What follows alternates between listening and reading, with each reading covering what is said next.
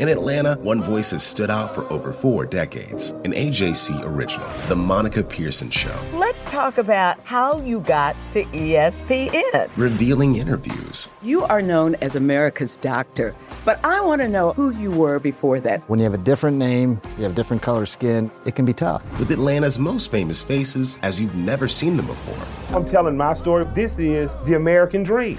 The Monica Pearson Show streaming now on AJC.com. Good morning. This is D. Orlando Ledbetter of the Atlanta Journal Constitution.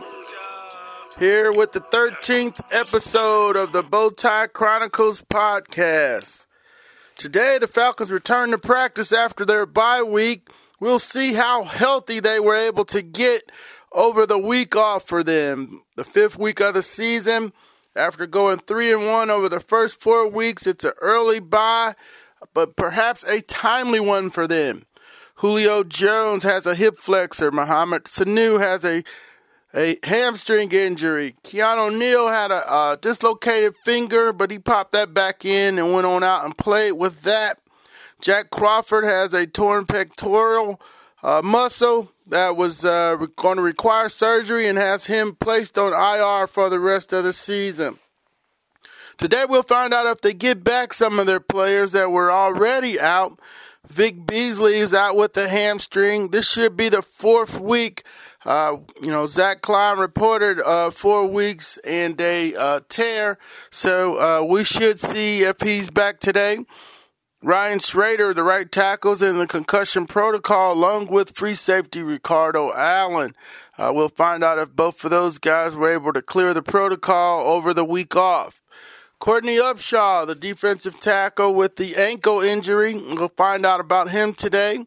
And Terron Ward, the backup running back who has neck uh, situation. We'll find out about all of those guys that are eight injury updates that we should get today after the team practices at 11:55 followed by uh, media time with Coach Quinn and an open locker room session. Before the Falcons broke they did work out six players. Uh, Sterling Bailey from Georgia. The emphasis was defensive ends, uh, bigger defensive ends that they probably think they could play a tackle, and one linebacker. Uh, Lavar Edwards, the linebacker from LSU. Pat O'Connor, the uh, he was a defensive end from Eastern Michigan. Devin Taylor from South Carolina. Nicholas Williams from Samford over in Birmingham uh, Jonathan Woodard from Central Arkansas. Uh, so, you know, they, they have a corresponding move after placing Jack Crawford on injured reserve. And I know he's sick because he uh, uh, was playing very well and uh, being a big part of that inside tackle rotation. So, you know, they got to get some depth there. If Courtney Upshaw is back healthy, then you just slide him in there. He'll back up Grady Jarrett and Dontari Poe, and then uh, Joe Vellano has been playing. So we'll have to see how Joe is playing, if he's been sturdy enough to uh, hold his own inside there. Uh, big sad news today out of the games on Sunday. You know, Chris Conley, the fine receiver from Georgia, player for the Kansas City Chiefs, he went down with an Achilles injury uh, after recovering an onside kick, and uh, we certainly wish uh, Chris well. He's early in his NFL career and was starting to get some traction over there with the Chiefs. So hopefully he can get uh, healthy as soon as possible. Now we need to just take a look around the NFC since the Falcons didn't play yesterday. Carolina looked very good uh, in beating Detroit 27 24. Cam Newton had a back to back, his second 300 yards or more passing game. Uh, you know, after his controversial week up there, uh, Cam came through for the Panthers, was able to run out the clock late. Hey, novel concept, and uh, pull out the win against Detroit up at Ford Field. They're four and one now, and Cam might be uh, over his shoulder injury and ready to uh, take turn the Panthers back around. Big story up there, and we'll watch it as the season unfolds. Ed Dickson at tight end five catches, 175 yards. He's taking uh, Greg Olsen's place up there and doing a great job so far. So we'll we know the problems the Falcons have had with tight ends, and we know how much Cam likes to throw to his tight end. So that's could be a issue we will see later in the season when the Falcons play the Panthers. Falcons three and one had a bye week. Tampa Bay two and two. They uh, man, they lost a tough one to New England when Nick Folk mixed three field goals on Thursday night. Um, I'm Dirk Koetter and them and his boys down in my uh, Tampa are still looking for a kicker. So they were lining up auditions late in the week. We'll see how that uh, shakes out down there in Tampa Bay. The Saints, like the Falcons, had a bye last week. They're two and two.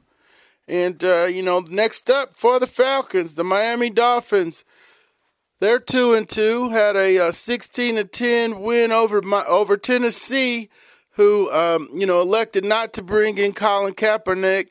Brought in a bunch of bum quarterbacks and uh, uh you know started Matt Cassel. So you know they they um, they didn't even uh, uh, give Kaepernick a tryout, who you know has been to a Super Bowl, and you know, but I know the social protests are probably scaring the teams away around the league as they continue to bring in uh, the Brandon Weedens of the world, guys who've never won a game, uh, won any big games in their lives.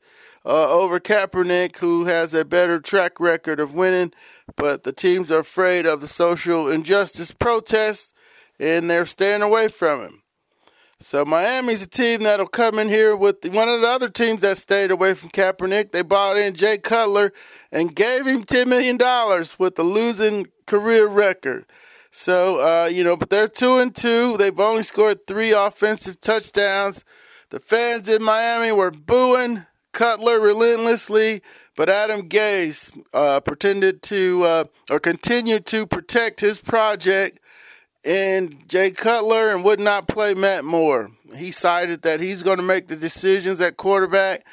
The fa- same fans were booing for uh, Ryan Tannehill last year, and they wanted Matt Moore in there. So uh, we'll see how that goes when they come to the Mercedes-Benz Mercedes-Benz Stadium at 1 p.m. on Sunday to play the Falcons. Uh, the Dolphins are also have a um, an issue with the offensive coach snorting a substance allegedly at a Miami establishment.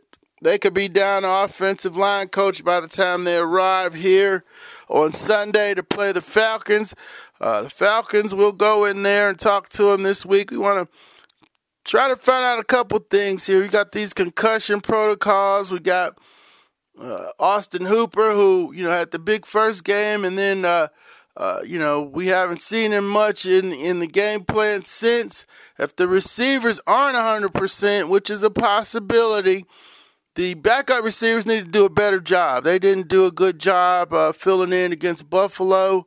And, uh, you know, I don't know who's that going to fall on. Justin Hardy, uh, Taylor Gabriel, Nick Williams, those guys got to be a little bit better than they were if they're going to be um, you know, they're going to have to play a little more. I think Julio can make it back. A hip flexors of 10 to 14 day injury. The hamstring is 2 to 3, so I don't really see my, uh, Sanu back until um, New England.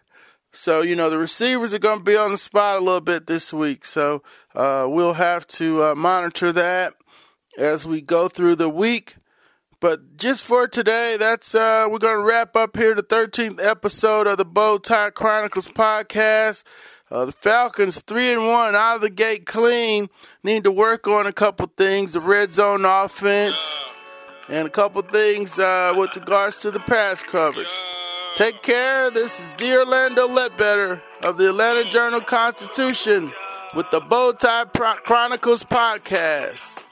Everything you need to know about the Atlanta Falcons. The AJC's trusted veteran political voices, Greg Bluestein, Patricia Murphy, Tia Mitchell, and Bill Nigut, are the essential source for Georgia politics. The Atlanta Journal Constitution's Politically Georgia. Sign up for the newsletter, download the podcast, subscribe to the AJC. Hip hop is a product of black people.